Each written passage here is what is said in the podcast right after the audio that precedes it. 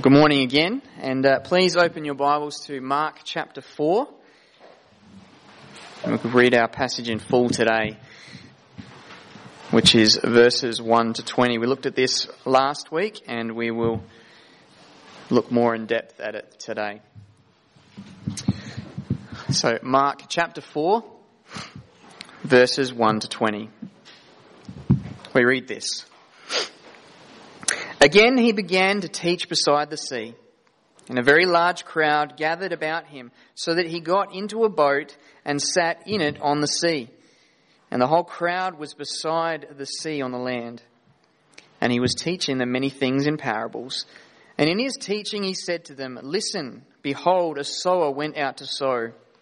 And as he sowed, some seed fell along the path, and the birds came and devoured it. Other seed fell on rocky ground where it did not have much soil, and immediately it sprang up, since it had no depth of soil. And when the sun rose, it was scorched, and since it had no root, it withered away. Other seed fell among thorns, and the thorns grew up and choked it, and it yielded no grain. Other seed fell into good soil and produced grain, growing up and increasing and yielding thirtyfold, and sixtyfold, and a hundredfold. And he said, He who has ears to hear, let him hear. And when he was alone, those around him with the twelve asked him about the parables. And he said to them, To you has been given the secret of the kingdom of God, but for those outside, everything is in parables, so that they may indeed see but not perceive, and may indeed hear but not understand, lest they should turn and be forgiven. And he said to them, Do you not understand this parable? How then will you understand all the parables? The sower sows the word. And these are the ones along the path where the word is sown. When they hear, Satan immediately comes and takes away the word that is sown in them. And these are the ones sown on rocky ground. The one who hears, when they hear the word, immediately receive it with joy and they have no root in themselves, but endure for a while. Then, when tribulation or persecution arises on account of the word, immediately they fall away. And others are the ones sown among the thorns. They are those who hear the word. But the cares of the world and the deceitfulness of riches and the desires for other things enter in and choke the word, and it proves unfruitful. But those that were sown on the good soil are the ones who hear the word and accept it and bear fruit thirtyfold, sixtyfold, and a hundredfold. Why do people respond differently to the gospel of Jesus Christ? This is the point of Jesus' parable of the soils. He was seeking to explain why there were mixed responses to him.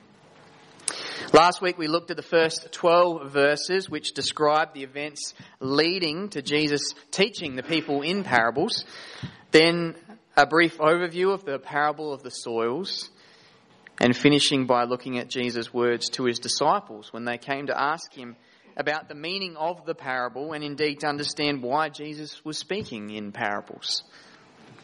Parables, as we saw, are, short stories or short analogies that offer a comparison.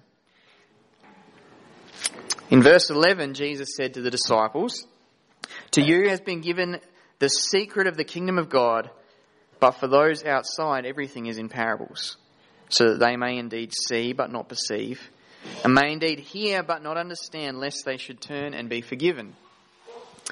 Jesus' followers had received the divine grace of God to enable them not only to hear the truths of the gospel, but to acknowledge them as true and to love that truth and to love the Saviour that truth spoke about.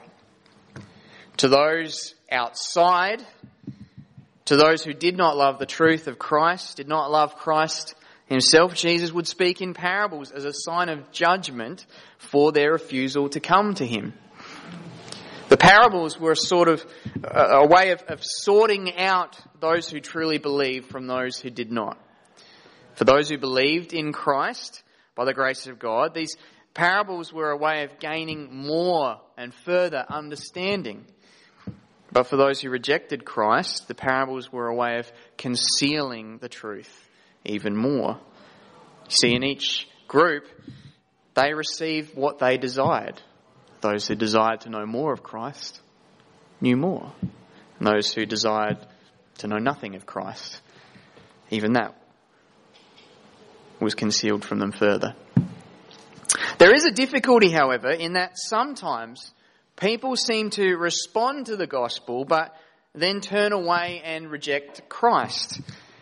And so, how are we to think about that? Can you actually be saved, genuinely saved, and then genuinely lose your salvation? Well, this is at the heart of the parable of the soils, and we need to see the truth of this parable if we are to understand the other parables that Jesus teaches. And he said as much so to his disciples. In verse 13, Do you not understand this parable? How then will you understand all the parables? The parable of the soils is foundational to all the other parables. The disciples cannot grasp what is spoken of here, then they won't have any hope of understanding what Jesus says in all these other parables.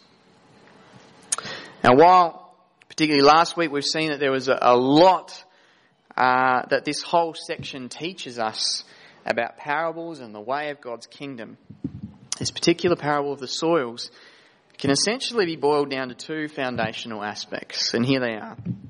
First, the gospel will be rejected by many. The gospel will be rejected by many. This parable serves as a reality check. In the context of Jesus' ministry, it, it, helps his disciples understand why many have rejected Jesus and the message Jesus was preaching. See, immediately prior to Jesus teaching this parable, he had the religious leaders claiming that his work was empowered by the devil, and he had those from with his own earthly family, his half brothers, coming to try and take him home, thinking that he was out of his mind. This parable shows that nothing less should be expected uh, as we proceed in gospel ministry. The gospel is a call for people to humble themselves before God, to acknowledge their sin before Him, to plead for His merciful forgiveness. The good news is uh, that mercy is granted to those who repent because of what Jesus did through His substitutionary death on the cross to to pay the price of sin for all who would believe in him, an action that was vindicated by Christ's resurrection on the third day. But this means letting go of one's pride, and that is not something people want to do.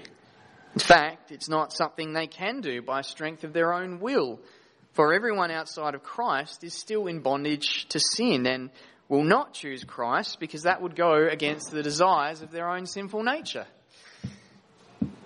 They willingly choose to sin, and so they will be judged for it by holy God. If people rejected the gospel preached by the one whom the message is about, Jesus Christ, then we should not expect that things will be different for us in ministry today. Evangelism will be hard work, but Jesus has already told us that it will be. This parable reflects the truth that Jesus explicitly states in Matthew chapter 7. Verses 13 to 14, Jesus said, Enter by the narrow gate, for the gate is wide and the way is easy that leads to destruction, and those who enter by it are many. For the gate is narrow and the way is hard that leads to life, and those who find it are few. So the gospel will be rejected by many. But we are not to be discouraged by this because, secondly, the gospel will be effective in some.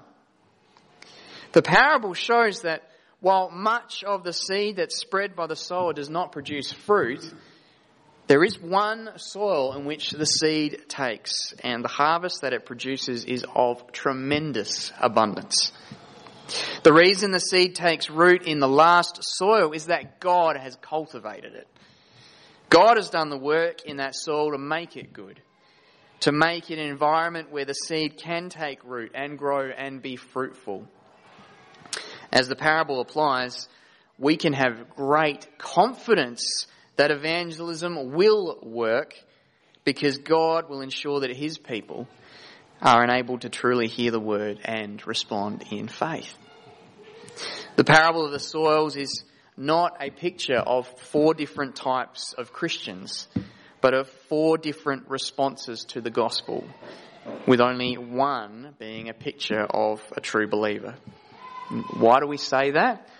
Because true believers produce good fruit.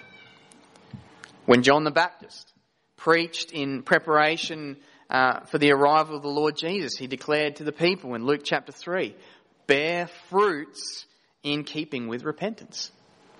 When Jesus spoke to the apostles in the upper room, he declared in John chapter 15, You did not choose me, but I chose you, and appointed that you should go and bear fruit, and that your fruit should abide.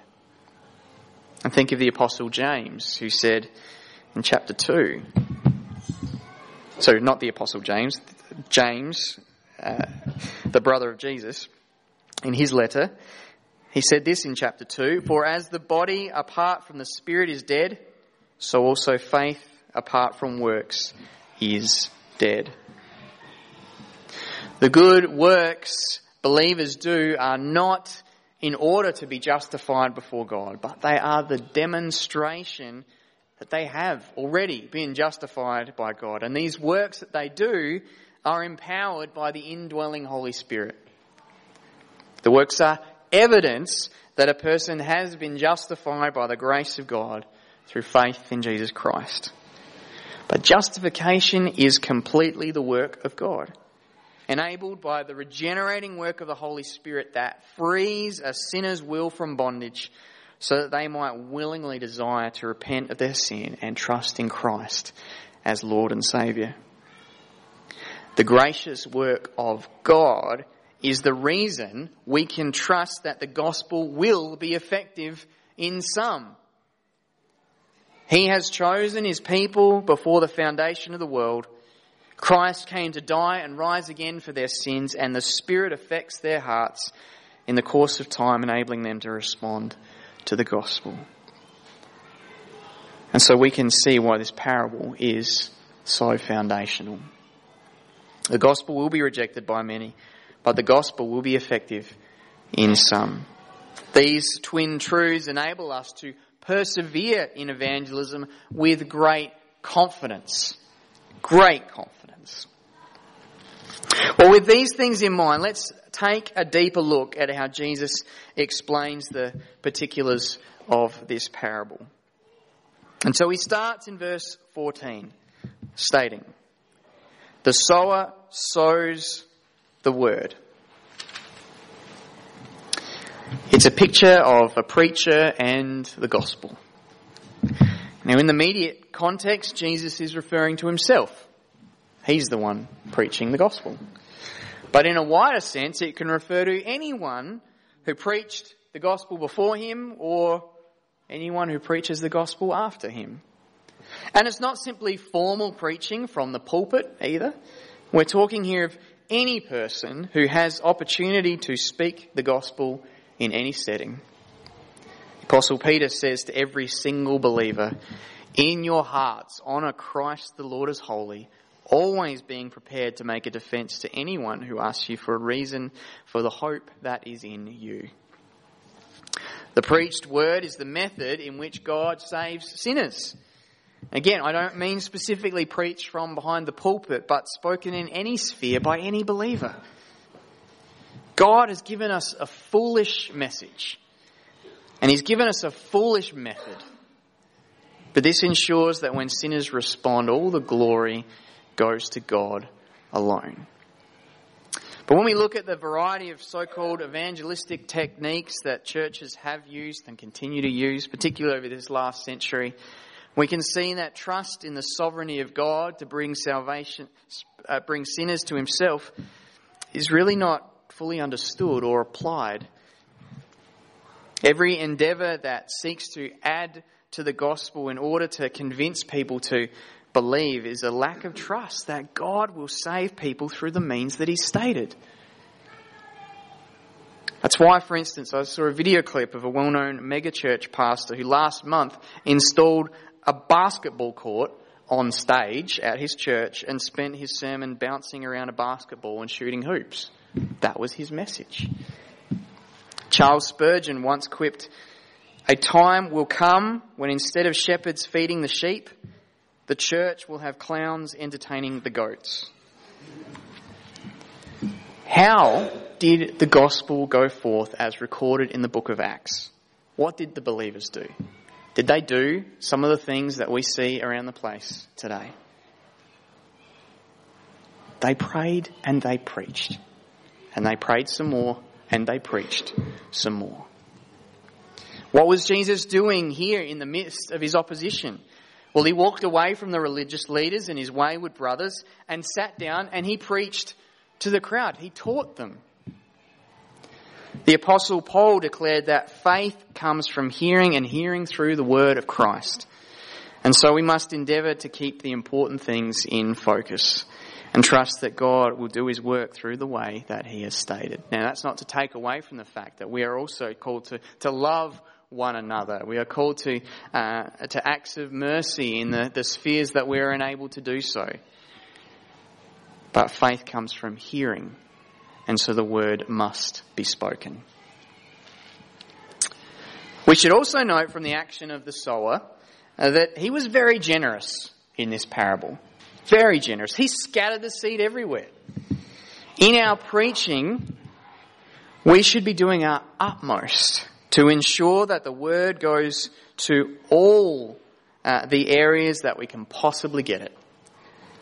If we knew who would respond to the gospel, we would go straight to them, wouldn't we? If, if we know it's by God's grace through the gospel that people are saved, then, then if people are walking around with a big E on their head for elect, then we go straight to them, wouldn't we? But that's not the way it works.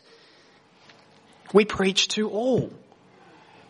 And we trust that the Spirit will bring the inward effectual call of the gospel to those who are God's people. We should not be discriminate in the way and the people that we speak to. We should seek to spread the gospel to every corner of this world. These things are important to understand. But the focus in this parable is less on the preaching of the gospel and more on the various responses to the gospel. And these responses are depicted by four types of soil. And so let's go through these now. The hard soil is a picture of the fixed heart. There will be people whom we speak to uh, that will simply refuse outright to acknowledge the gospel. They might be polite about it, they might not be polite about it, but the reality is we are going to encounter this. And here we face a simple truth that every single person has fallen short of the glory of God. There is no one who is good. There's no one who does good. We're all born in bondage to sin and are enemies against God. The gospel shines a light on this, and it's no wonder there is opposition. As we read in John chapter 3, and this is the judgment. The light has come into the world, and people love the darkness rather than the light because their works were evil. For everyone who does wicked things hates the light and does not come to the light, lest his works should be exposed. This is not to say that believers were any better. Uh, for before God made us alive in Christ, we too were once dead in our transgressions and sins and followed the prince of the power of the air, that is Satan. We too were in the same boat before God's grace touched our hearts. But for those who are still in that position, we read in 2 Corinthians 4 what the Apostle Paul explains. And even if our gospel is veiled, it is veiled to those who are perishing. In their case, the God of this world, that is Satan, has blinded the minds of the unbelievers to keep them from seeing the light of the gospel of the glory of Christ, who is the image of God. Now, there are many ways that people might express this hardness, but Essentially, it comes down to pride. We think we are in control, we, and we are unwilling to yield that control to God. As it was in the Garden of Eden when Adam and Eve listened to the voice of the serpent, so it has been every day since.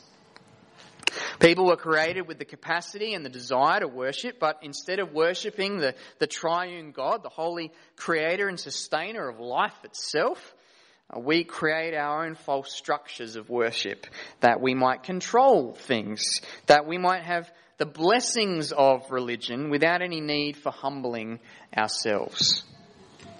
And this doesn't require an official religion either. People make all sorts of things to, to be their God to worship, uh, whether that be work or health or family or football. It could be anything.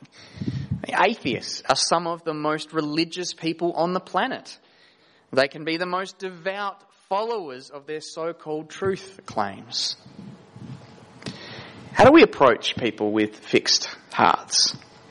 Well, everyone needs to hear the gospel, um, but we need to be sensitive in understanding that if we've shared the gospel with someone and they cast it back, uh, then while we continue to pray for them, it might not be wise to continue speaking with them about the gospel until they ask again. I mean, the reason Jesus started teaching in parables to the crowds was out of judgment because they were refusing to acknowledge the truth. If we look at the spread of the early church in the book of Acts, Paul's usual practice was to go to the synagogues first and, and talk until they threw him out.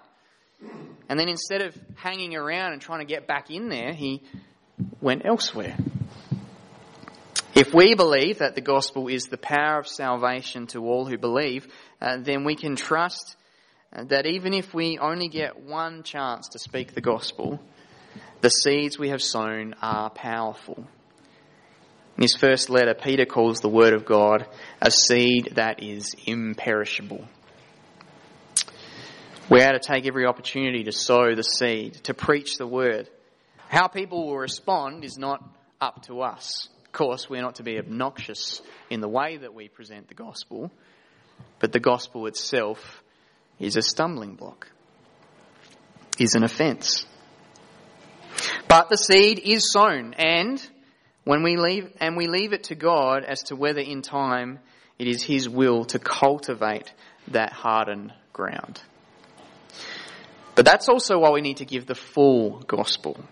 We might only get one chance, and those with fixed hearts are not going to be tempted by the blessings God may bring, because in their eyes they have enough blessings without Him. They need to hear the full gospel, which includes, as David says in Psalm 7, the fact that God is a righteous judge and a God who feels indignation every day. And if a man does not repent, God will whet his sword he has bent and readied his bow. Sinners need to hear about the mercy of God in Jesus Christ, but they need to understand why they are in need of this mercy, because they sit under his righteous judgment against their sin. That's how some respond to the gospel. What about others? Well, the rocky soil is a picture of the faint heart. There will be people with whom we speak uh, that will seem to respond to the gospel initially, but at the first sign of difficulty or trouble, uh, they will turn away. Let me answer a possible objection, or sorry, not objection, a possible question uh, to begin with. What's the difference uh, between the fixed heart and the faint heart? Why does one seem to respond but is just as fruitless as the other? Well, the answer is that many people want the gifts, but not the giver. Those who immediately reject the gospel are, well, in reality, they're more intellectually honest. Uh, they don't want the gospel. Uh, they don't want anything that comes from the gospel, so they don't have anything to do with the gospel. Well, that's just being honest. But others like the sound of what the gospel can give them. They like the thought of peace and joy or myriad of other things. But they're unwilling to count the cost that comes with being a disciple of Jesus Christ. In the great Old Testament confrontation between the prophet Elijah and the prophets of Baal, uh, we are told in 1 Kings 18 that Elijah challenged the people of Israel to clearly pick a side. Verse 21, we read this. And Elijah came near to all the people and said, How long will you go limping between two different opinions? If the Lord is God, follow him. But if Baal, then follow him. And the people did not answer him a word. Well, there's an indictment. It should be, though, as simple as this, right? If God is God, follow him. If he's not, follow someone else. But that's not how sin works, is it? Uh, people want what God has to offer, but without submitting to the means in which God offers it. Here in particular, the faint heart likes the thought of being a Christian and all the blessings that come from that until the moment where it will cost them something to stand for their faith. Jesus gave a decisive teaching on the necessity of counting the cost. He declared in Luke 14, If anyone comes to me and does not hate his own father and mother and wife and children and brothers and sisters, yes, even his own life, he cannot be my disciple. Whoever does not bear his own cross and come after me cannot be my disciple. And he goes on from there as well. That's one of the reasons why in evangelism we are to preach the whole truth and nothing but the truth. Because we don't want people uh, getting to a point when they realize they're not willing to commit to the Lord in full. They haven't realized what that means and they're not willing to bear their own cross. They aren't willing to suffer for bearing the name of Jesus. But that's precisely what Christians are called to do. See, in the scriptures, we see that glory always comes after suffering. In Romans 8, Paul declares this The Spirit Himself bears witness with our spirit that we are children of God. And if children, then heirs, heirs of God and fellow heirs with Christ, provided we suffer with Him, in order that we may also be glorified with Him. For I consider that the sufferings of this present time are not worth comparing with the glory that is to be revealed to us. Jesus made clear that since he was persecuted, so would those who followed after him. But the wonder of what he achieved in our salvation meant that our sufferings are not the end. In fact, God can and does work through our sufferings to form us closer into the image of Christ, into what we'll be perfected in when we are glorified at Christ's return. This doesn't mean we are to enjoy suffering. We don't take pleasure in pain. We're not masochists. The same Paul who told us to be prepared for suffering also tells us to look after our bodies because they are now the temples of the Holy Spirit. But suffering is inevitable to one degree or another. True believers will carry their cross, for they know that their Saviour has done so before them and for them, so that their suffering will end in glory. The next response we read about is similar in a sense that it wants the gifts but not the giver. Yet it's different in the reason for ultimately turning away from the gospel. The thorny soil is a picture of the fickle heart. There will be people who seem to respond to the gospel, but their loyalty to Christ wavers when they are tempted by the wiles of this world. The Apostle John does not pull punches when he writes about this in his first letter. In chapter 2, he declares, Do not love the world or the things in the world. If anyone loves the world, the love of the Father is not in him. For all that is in the world, the desires of the flesh and the desires of the eyes and pride of life, is not from the Father, but is from the world. And the world is passing away along with its desires. But whoever does the will of God abides forever. Affluence the prosperity in wealth can be a tremendous stumbling block. This might not be the case for everyone in the world, but for many in Australia it certainly is. We generally have a great life in this country. We live in relative isolation from the rest of the world. Many are blessed with a home or two, a car or two, even a boat and more. We have time for our hobbies we have everything we need. Why would we need anything from God? What could He add to our lives that we haven't got? And won't allowing God into our lives mean losing what we have? Why would we want to risk that? Now, that's the case for many outside the church, but also for many inside the church as well. James reminds us in the first chapter of his letter that every good gift and every perfect gift is from above, coming down from the Father of lights, with whom there is no variation or shadow due to change. Of his own will, he brought us forth by the word of truth, that we should be a kind of first fruits of his creatures. You see, all that we have is from God, even our salvation. It was God who, of his own will, brought us forth by the word of truth. Those who respond to the, the outward call of the gospel without an understanding that, that all they have is from God will always be tempted by the ways of this world. They will not seek to use the material blessings God has given them for His glory and the service of His kingdom, but will hold on to those things for themselves. Jesus was clear when he said, No one can serve two masters, for he either he will hate the one and love the other, or he will be devoted to the one and despise the other. You cannot serve God and money. And hear these words from Paul in 1 Timothy 6. As for the rich in this present age, charge them not to be haughty, nor to set their hopes on the uncertainty of riches, but on God, who richly provides us with everything to enjoy. If those who have seemingly responded to the gospel are turned away by the desire for worldly gain, then it's clear they were never truly born again by the will of God.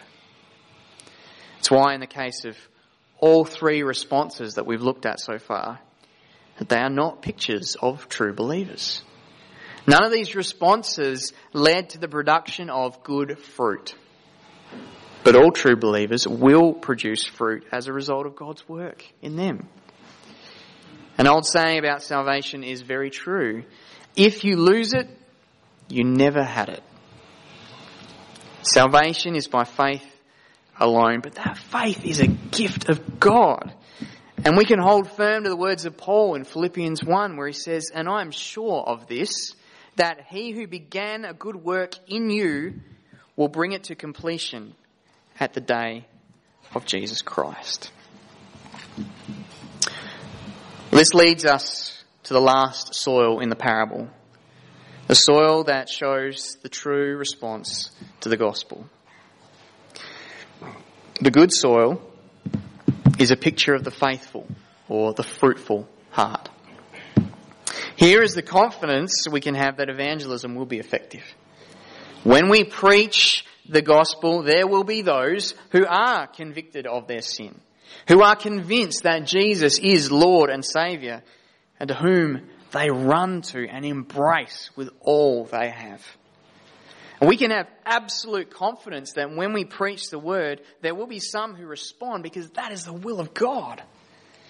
You see, people don't respond to the gospel because they are wiser or more thoughtful or more considerate than other people. If that were the case, then salvation would be based upon our own works, but that's not the case.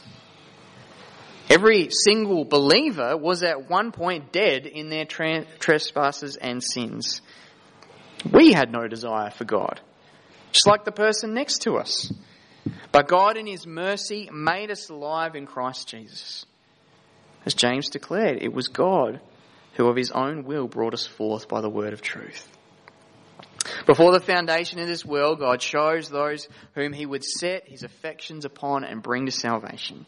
And it was not due to any admirable or lovely qualities in those whom he would choose, but out of his own admirable qualities, out of his own love. This decision before the foundation of the world is then put into effect in history as God calls people to himself in the preaching of the gospel. The outward call of the gospel is to go to all people, but only those in whom the Holy Spirit works will be enabled to repent and trust in Christ. And so it is by grace alone that we are saved. And without this grace, no one would be saved. But with this grace, we have assurance that God will save his people. As Jesus declares in John 6:44, no one can come to me unless the Father who sent me draws him, and I'll raise him up at the last day. We need to respond to the good news of Jesus by faith. But we understand from passages like this that when we exhibit faith, that is a gift from God. In practice, we can also see this in the book of Acts, in the evangelism that happened through there. In chapter 13, Paul and Barnabas are preaching in Pisidian Antioch. And verse 48 says, And when the Gentiles heard this, they began rejoicing and glorifying the word of the Lord, and as many as were appointed to eternal life believed. Then in chapter 16, Paul was preaching in Philippi, and Luke recounts in verse 14 that one who heard us was a woman named Lydia from the city of Thyatira, a seller of purple goods, who was a worshipper of God. The Lord opened her heart to pay attention to what was said by Paul. And then in chapter 18, Paul was facing opposition while preaching in Corinth. We read in verses 9 to 11, And the Lord said to Paul one night in a vision, it's the Lord Jesus Christ, Do not be afraid, but go on speaking and do not be silent, for I am with you. And no one will attack you to harm you, for I have many in this city who are my people. And he stayed a year and six months, teaching the word of God among them. And so God had many people in Corinth who were destined to be saved by the preaching of Paul. Now, this is not to take away the responsibility upon people to, to respond to the message of the gospel, but it brings us to our knees. It humbles us and reminds us that salvation is only by the mercy of God. We offer nothing. Those who lower themselves will be lifted by God. It also gives us great confidence to preach the word, for it will be effective. Now, what about the fruit that believers produce? Well, there's often a fear with us as believers that we're not doing enough for God. And as a result, we're worried about whether we truly belong to God. In one sense, it's healthy to assess our lives before God. I mean, in his second letter, the Apostle Peter calls believers to make sure of their election and calling. We think of the warning passages in Hebrews. The writer put these in place as signposts to keep believers from falling off the path, to enable them to persevere to the end. So we should carefully consider the way we think, the way we talk, the way we act. Is there a general growing towards holiness in our lives? Or is there a general demeanour to continue in sin? If we sin, are we deeply saddened that we have offended God? And do we come to Him in repentance knowing that Christ is our advocate? Do we love His Word? Do we have a desire to grow in our understanding of the Word and submit to the Word? When we come across hard teachings, do we skip over them? Or do we reinterpret them? Or do we actually wrestle with them and submit ourselves to them in faith, knowing that they have been given by a good God? Do we have a genuine love for other believers? Sure, we will experience difficulties with others, but how do we seek to work through those issues? Are we willing to shine a light on our own selves, or is it always someone else's fault? If you are seeing growth in these areas, then you can have assurance of your salvation. Even if you can only find a grape or two on the vine, you're still seeing growth. Sometimes we are too quick to measure that growth in terms of days rather than in years as well. What are you like now in comparison to five years ago, to 20 years ago, to 50 years ago. But having said that, we need to come back to where our assurance really lies. It is in the work of God. We are justified by the work of Christ, not our own.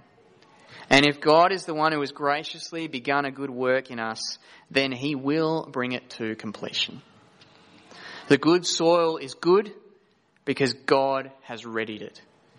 That gives us huge confidence in our evangelistic efforts, but also in our personal sanctification as the Spirit continues to work in us to make us more like Christ. So these are the ways in which people respond to the gospel. Some will reject it outright. Others will seemingly respond, uh, but there will be no fruit and they'll eventually fall away. And then there are those who will respond, who will produce good fruit.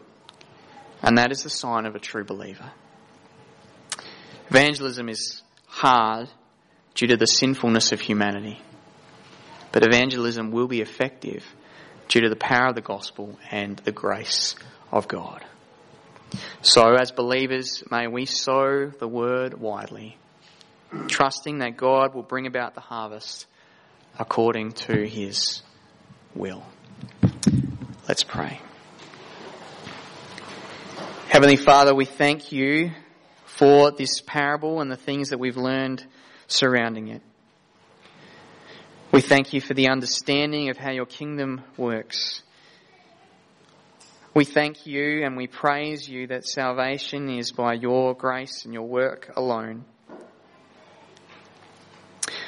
We pray as we reflect upon the different types of soils, the different responses to Christ and the gospel, that you would convict us where we need convicting. There may be among us today those who have been part of a church for a long time and yet have never truly submitted to Christ as Lord and Saviour. Father, we pray that your Spirit would bring that convicting work.